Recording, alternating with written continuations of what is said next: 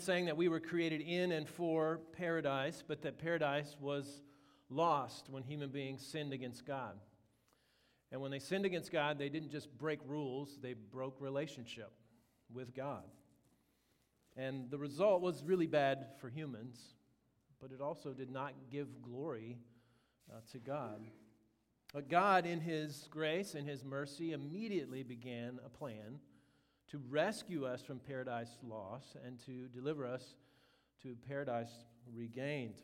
We've been tracing that plan throughout the Old Testament and into the New. And we've been looking at these kind of milestones along the way of God's unfolding plan. We've called those covenants or agreements that God had made with human beings. And we've said that all of this plan, all of these covenants, they culminate in Jesus Christ. And this is what we're waiting for in Advent. This is what we're celebrating at Christmas, the uh, eventual coming of uh, Jesus Christ. And what we said was is that instead of taking us out of paradise lost and taking us somewhere into some other world where it's, it's paradise regained, that God actually comes to us, that the Emmanuel, God with us, and he drops down in the middle of paradise lost and does so both to identify with us in that paradise lost, but also to rescue us from sin and its effects. And that's what we want to talk about today Romans 5, uh, which is a tough passage. As it was being read, you may have been thinking, that is one convoluted passage. I, I realize that.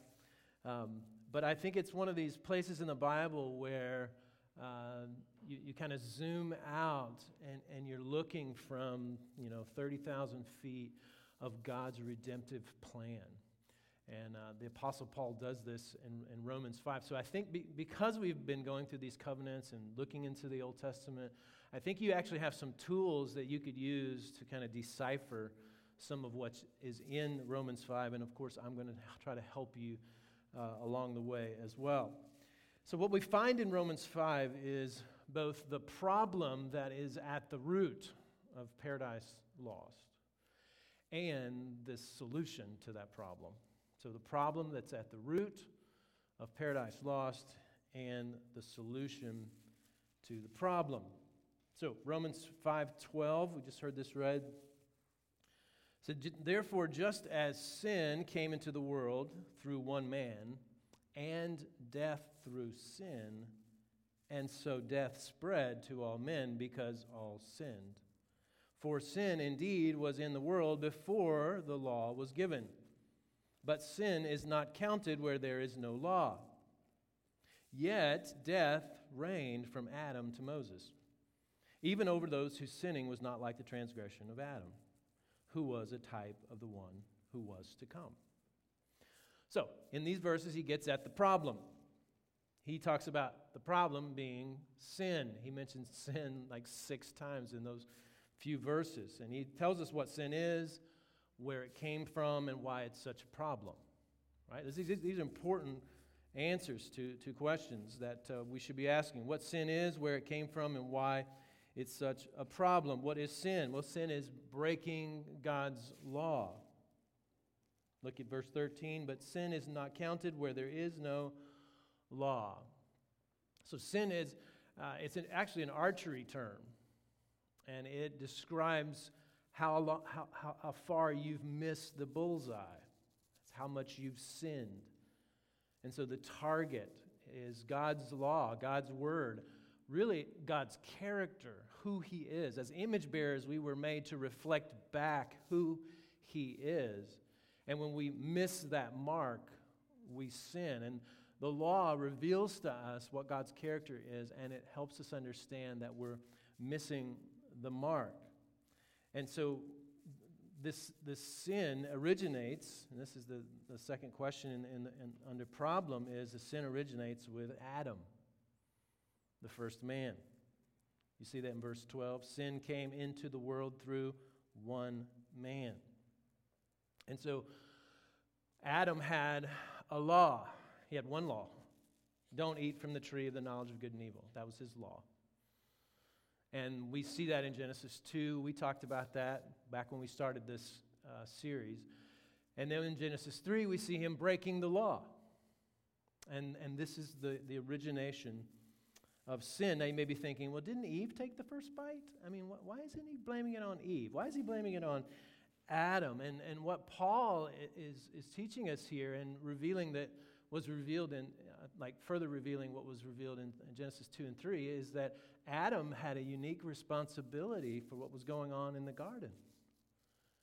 That God had created him first, that when God in Genesis 3 was calling out someone for sin, who does he go to first? He goes to Adam. That doesn't mean that Eve's not responsible because he does eventually speak with Eve, but he first goes to Adam. Adam had been given this responsibility for following the law in the garden. And so uh, we see that sin originates through Adam. Now, why is sin such a problem? I mean, just broke a law, right? Just a rule. What's the big deal, right? And the reason it's a problem is because through sin comes death. The effects of sin. Again, verse 12 sin came into the world through one man, and death through sin. We've been saying a, a, a, lot about this condition of death throughout this series, that death really communicates separation, that we've been separated from God. That's a death. We are separated within our own selves. That's a death. We're, we're separated in our relationships with uh, each other. That's a death or a, a, breaking of relationship. We're, we're separated, even in our relationship with the earth. That, that's, that's a death. Um, but the, the, the, way that we can, can see that most clearly is in physical death, which is a separation. Right? It's a separation of body and soul. The reason that the body is dead is because the soul has been disintegrated from the, the body. And so this death, yes, affects Adam, but Paul's arguing this death condition affects everyone. And, and he makes this interesting argument. Um, in 14, he says, Death reigned from Adam to Moses, even over those whose sinning was not like the transgression of Adam. And so think, think about his argument here. He's like, Adam had a law and he broke it and he died. That's, that makes sense, right? Like, that, that's what was supposed to happen. Moses had the law and gave the law to Israel. And so if those people, if they broke the law, then yes, going forward, they would all die. But Paul says, no, look, death reigned in between Adam and Moses. They didn't really have the law to break. And it's his argument for original sin. That, that Adam sinned, and through sin, the condition of death entered into the universe. And then everyone after Adam had this original sin. They weren't just committing sin, but they were sinners.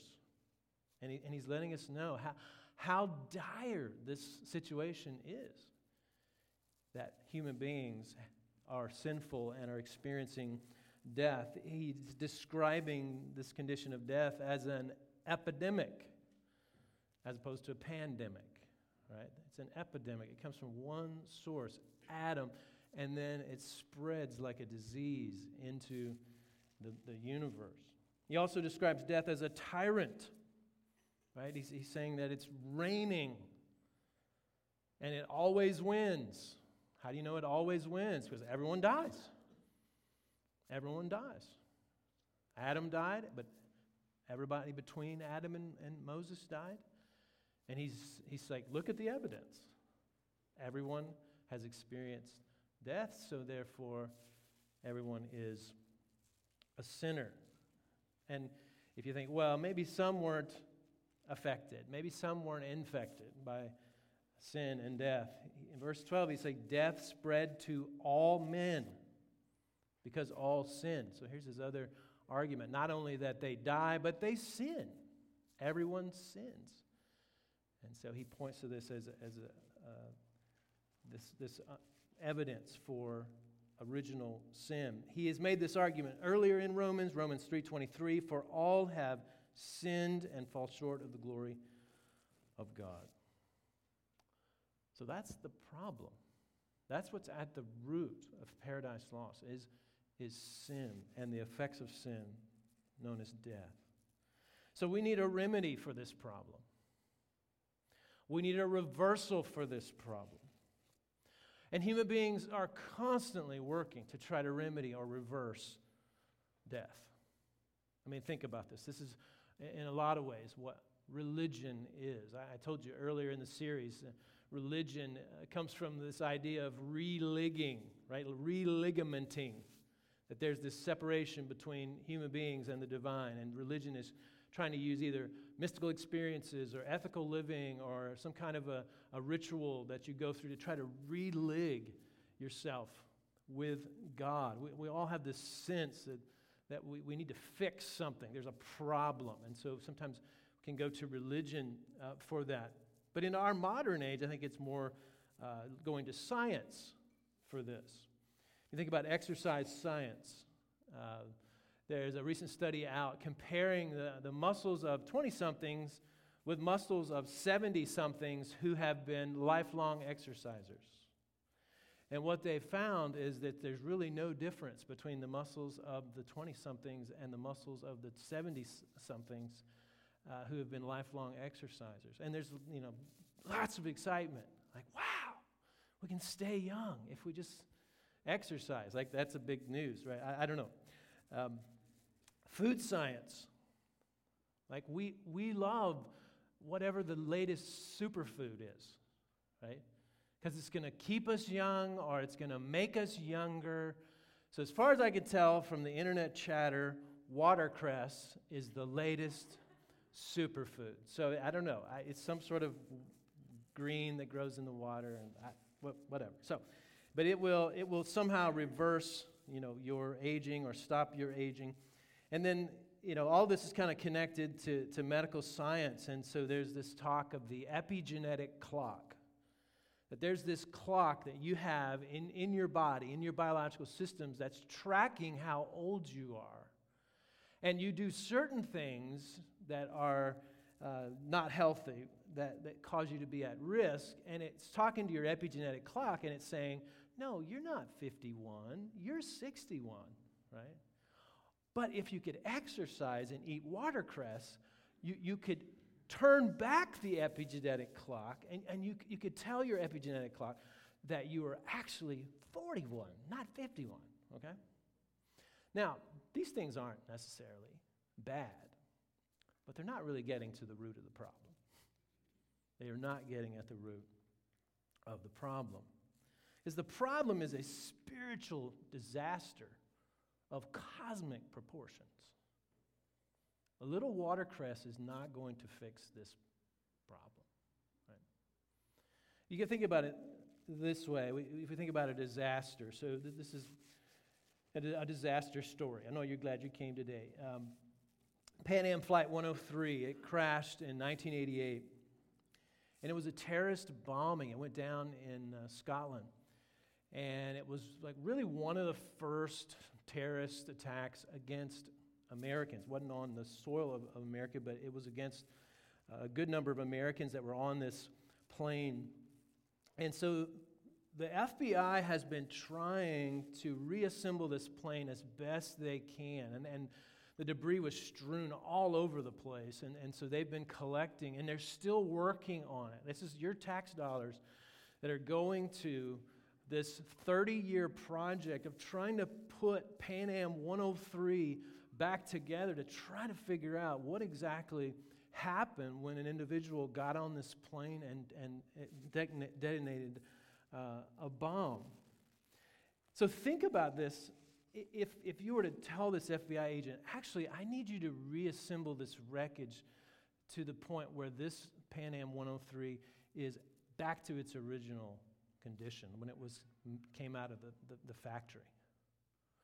Or even more to say, not only do I need you to reassemble this Pan Am uh, commercial jet to, to its original uh, its original state, but I need you to reassemble the human bodies that were in that Pan Am 103 and reanimate them so that they are now alive. Right? I'm pretty sure there's no FBI agent that would take that job on?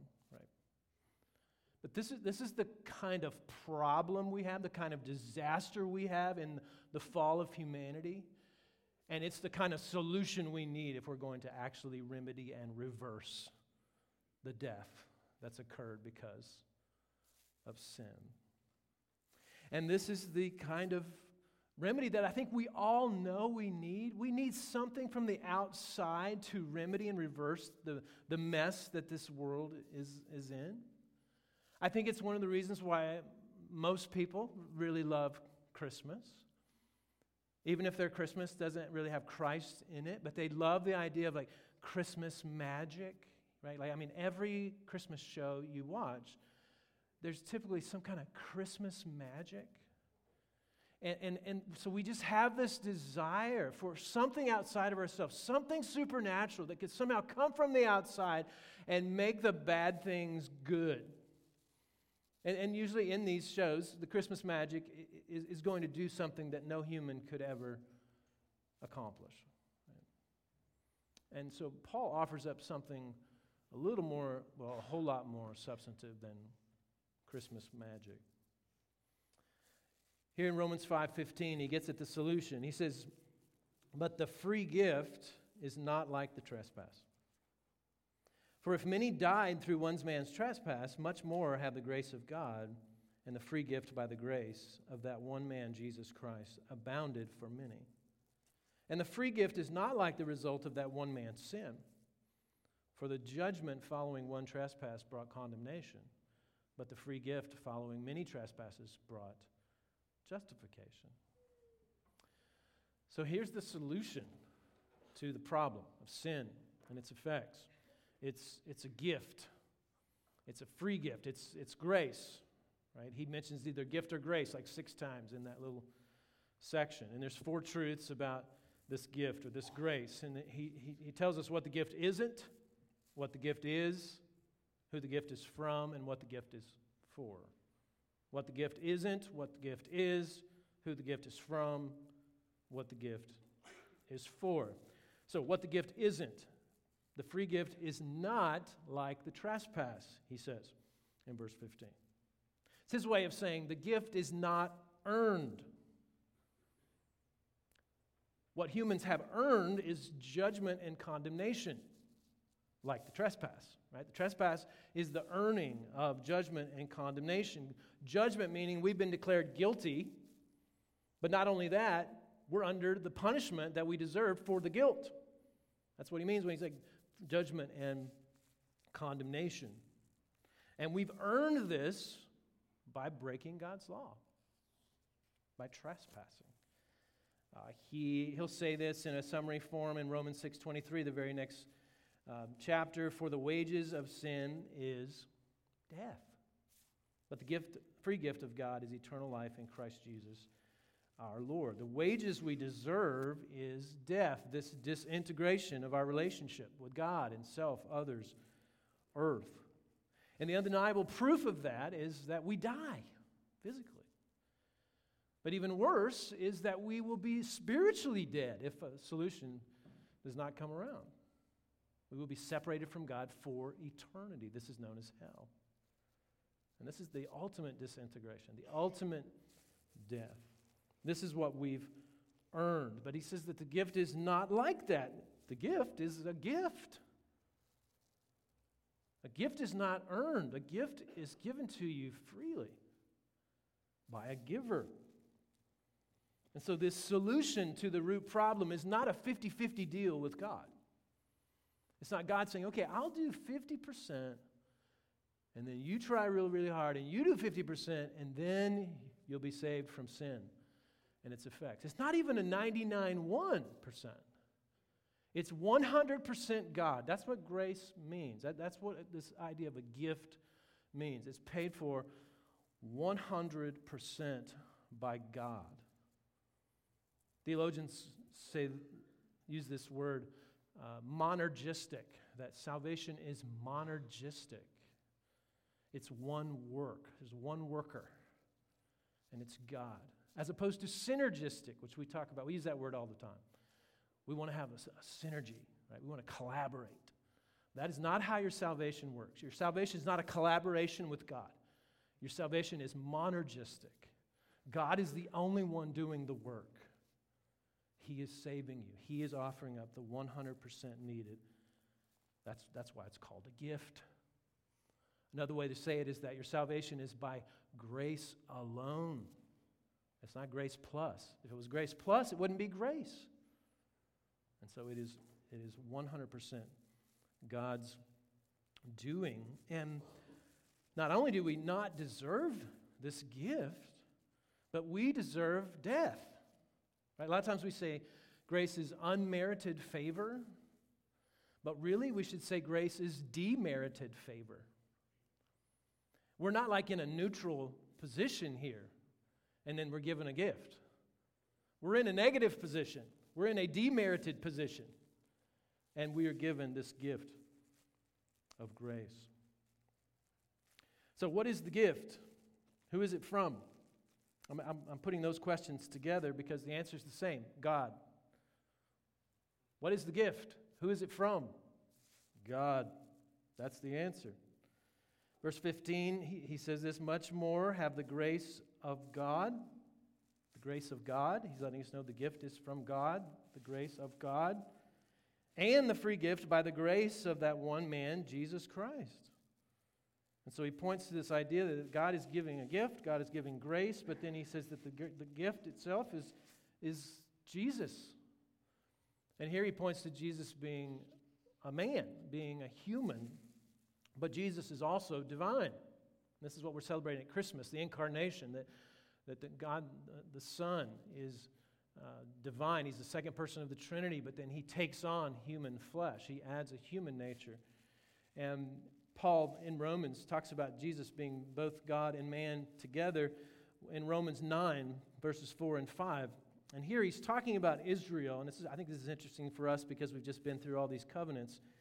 But Romans 9, verse 4, he says, They are Israelites, and to them belong adoption, the glory, the covenants, the giving of the law, the worship, and the promises.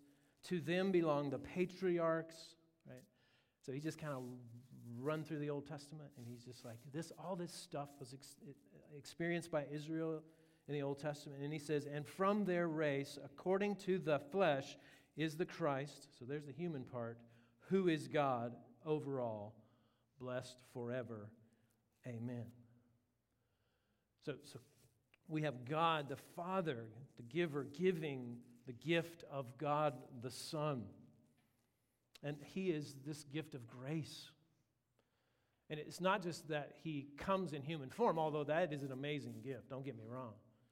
But he comes in human form so that he can do what is necessary to reverse sin and its effects. And he does that by dying on the cross for sin. He pays the penalty of death that we deserved so that he could then take on that payment for us. He's not just dealing with symptoms Watercress is dealing with symptoms. Jesus is dealing with the root cause of paradise lost, which is sin. And so while sin came in through the one man, Adam, sin is dealt with through the one man, Jesus Christ. But he doesn't just pay for the sin, he goes one step further. Talk about a generous gift.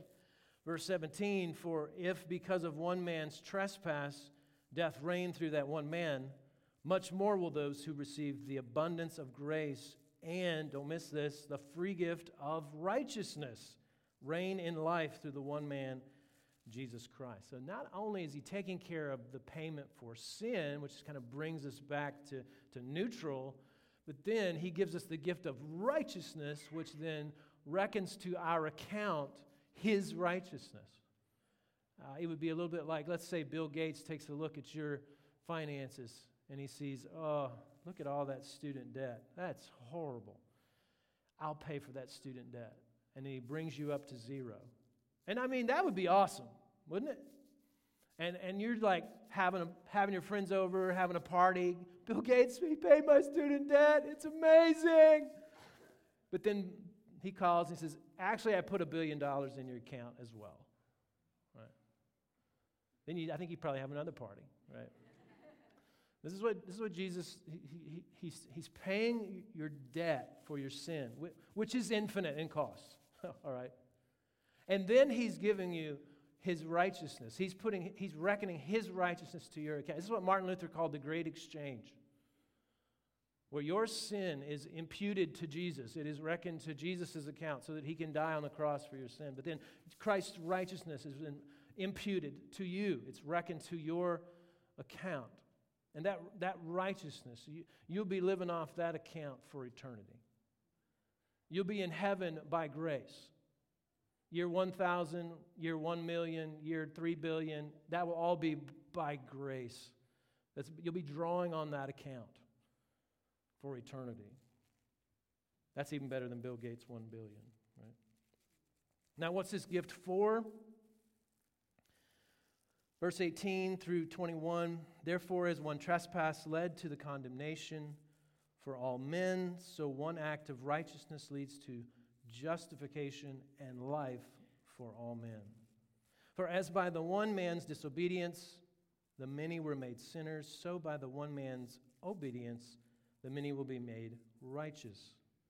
Now the law came in to increase the trespass, but where sin increased, grace abounded all the more so that as sin reigned in death, grace also might reign through righteousness, leading to eternal life through Jesus Christ our Lord. So, what's the gift for?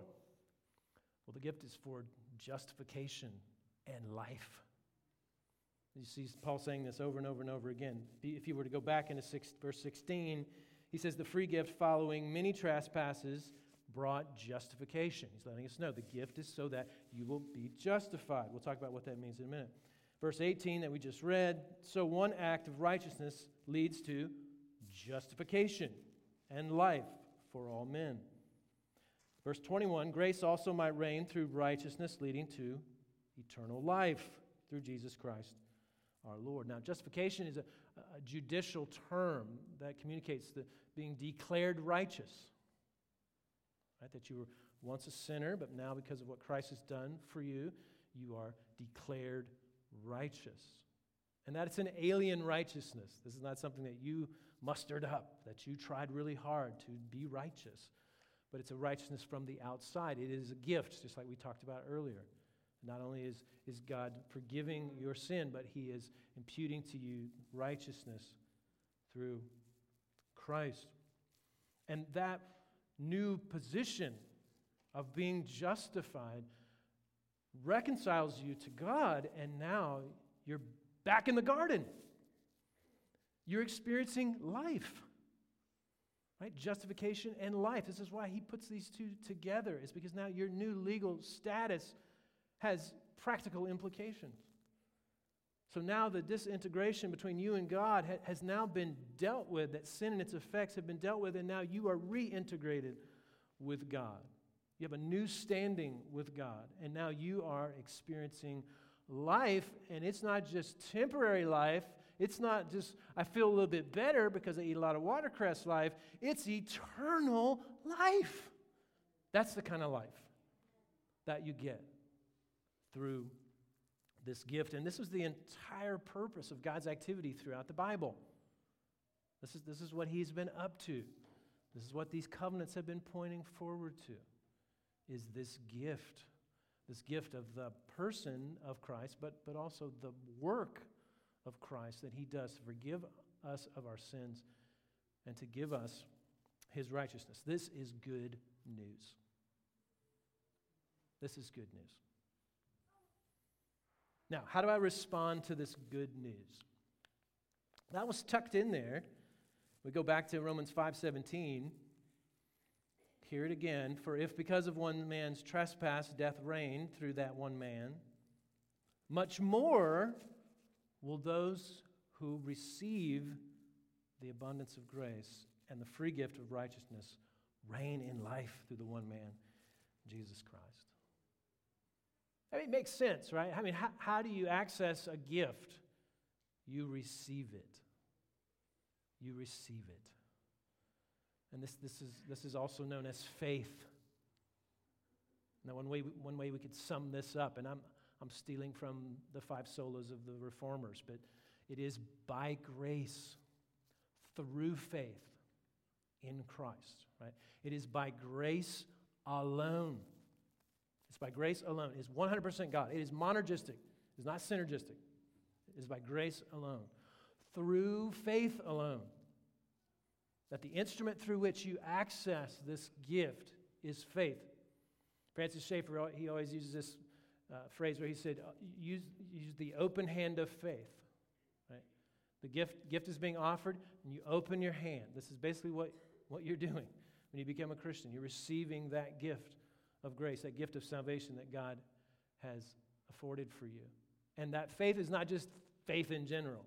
You know, this is another Christmas thing. Like, just to have faith. You know, I, it's faith in Christ, faith in Christ alone and both the person and the work of Christ. Not, not just Christ is a great guy and he said a lot of cool things and I believe in him. No, that he died on the cross for your sins. That's what we're believing in, and that he has given us his righteousness as a free gift. And so, if you've never received that gift today, that, that would be the first place to start. That's, that's how you respond to this sermon. First and foremost, is you receive that gift of grace that's been offered to you on the cross of Christ. That you could be forgiven and that you could be made righteous, resulting in your justification and life. That is the good news of the gospel, to receive that by faith uh, today. So if you haven't done that, then do that from your heart to God. Pray, ask Him to forgive you and to give you that new life that He is eager to give you. I mean, He, he wants to give this, this gift. This is why Christ went to the cross uh, to pay for that gift. But if you've, if you've already received that, uh, just being reminded of those truths, I, I think, is, is, it's, it's freeing, right? To be reminded of these things. And, and it just it causes you want to worship, you know, that God has been so generous to us, that He has done the work of saving us. And we get to respond with gratitude and, and with worship. But I also think it, it should prompt us to repentance. And, and every week you're hearing this gospel preached in, in some form. And every week, as we get down to the end of the sermon, it, it, it's an opportunity to repent, especially before we go into the communion time. And there's kind of two categories of repentance that needs to happen when we're doing this. It's kind of broad, broad categories. So one is repenting from legalism. And, and, and I mean, legalism is, is a time in your life when you're thinking that somehow your moral choices, your behaviors are, are somehow purchasing your right standing with God. That's legalism. And we can easily sneak into this. We, we, can, we just roll right into that so easily on, a pretty regular basis. Now, how you know you've rolled into some, some legalism, uh, here's a couple, few ways you can know. One is you feel ongoing condemnation. Right? Later in Romans 8, Paul will say there's no condemnation for those who are in Christ Jesus. Now, I'm not talking about conviction of sin. That's healthy. The Holy Spirit's convicting you of sin that you need to confess, you need to repent of. But if you're feeling condemnation, right, if, you're, if, you're, if you're thinking, I, I'm separated from God, and, and, and, and if I don't get my act together and I don't do X, Y, Z, then, then I'm not going to be made right with God, you need to repent of that.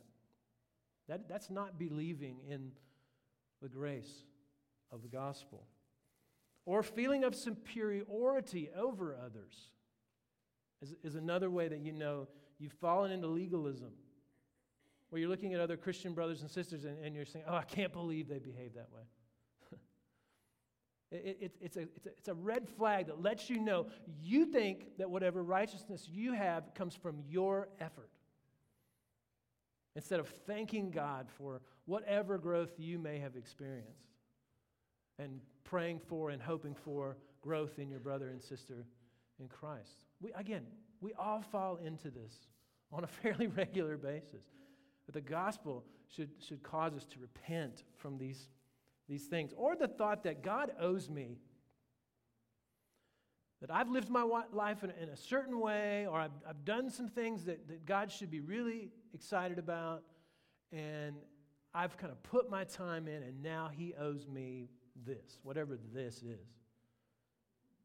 And it's usually in the midst of suffering when we're like, I don't deserve this. I don't deserve this suffering. You shouldn't let this kind of stuff happen to me after all I've done for you, God.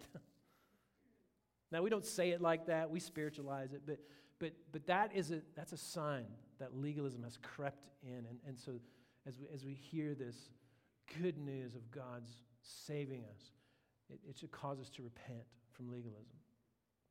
Uh, it should also cause us to repent from, I'll call it license, of thinking, well, it's all grace. I just live however I want. That, that's also something that needs to be repented of. And it's also something that the grace of the gospel should cause you to want to repent out of.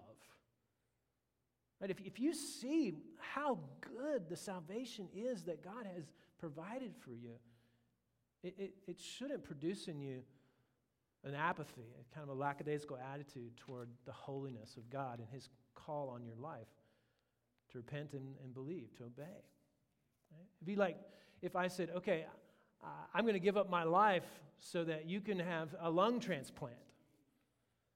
And then you get out of the hospital, the first thing you do is buy a pack of cigarettes. You wouldn't do that, I don't think. But this is what we're, we're saying. Oh, God, you saved me from sin. God, thank you so much. Now I'm going to go participate in that sin that you saved me from.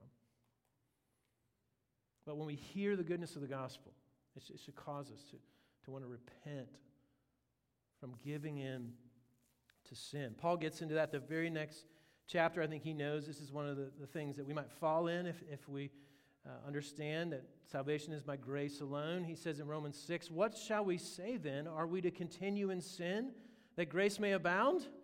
By no means. How can we who died to sin still live in it?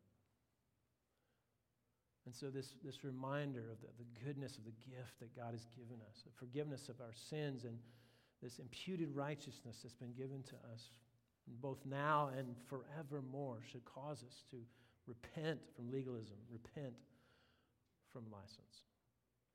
We're reminded of this gift every time we come to this table, do we not? And Jesus took bread on the night in which he was betrayed. Even that phrase, right? He's being sinned against, and he takes that bread, he breaks it, and he gives it to his disciples, saying, Take, eat, this is my body given for you. Do this in remembrance of me. To those who, who are sinning against him, that are going to sin against him, what does he do? He gives them a gift, and the gift is himself. And in the same way, he takes the cup, and after he had blessed it, he gave it to them, saying, This cup is the new covenant in my blood, shed for you and for many for the forgiveness of sin. As often as you drink this, do this in remembrance of me. He's letting them know that that death he's going to die on the next day is going to deal not just with a few of the effects of sin, but it's going to deal with sin. It's going to deal with the root of the problem of paradise lost. And by doing that, he forgives us of our sins and reckons his own righteousness to our account, resulting in our eternal life. And so he has us do this as a church over and over and over again to remind ourselves of the gift. So when you come down here in a minute, I want you to, to receive this gift with an open hand. Right? And it's a reminder to you that this is, this is not work that you've done, this is work that God has done and He's offered it freely. And you received that when you became a Christian, but you continue to receive that transforming grace both now and forevermore. And that is good news of the greatest gift that you could have ever received. Let's pray. Lord, you are generous. You are a generous and loving Father who has given us a gift that is so much more than Christmas magic or some kind of a touchy feely sort of um, warm, warm feeling, Lord. This gets down to the root of sin and all of its effects. And so, Lord, sometimes we, we feel hopeless in the face of, of its effects in our own lives and in, the, in, the, in this world, Lord. But we are so grateful that today we know of this gift, this gift that forgives sin and remedies and reverses all of sin's effects. And so, as we trust in that, Lord, help us to, to, to, to hope in this gift, Lord, and, and to, to receive it today with humility and, and do so with humble hearts that are coming before you in repentance. And Lord, we so easily can fall into thinking that somehow we're working ourselves into heaven or that it doesn't really matter if we live holy lives. God, help us, Lord. Help, help us to understand the gospel and understand how it shapes us. Lord, would you bless the bread, bless the cup? Lord, would you, you help us to, to understand the significance of this time together? And we pray all these things in Jesus' name. Amen.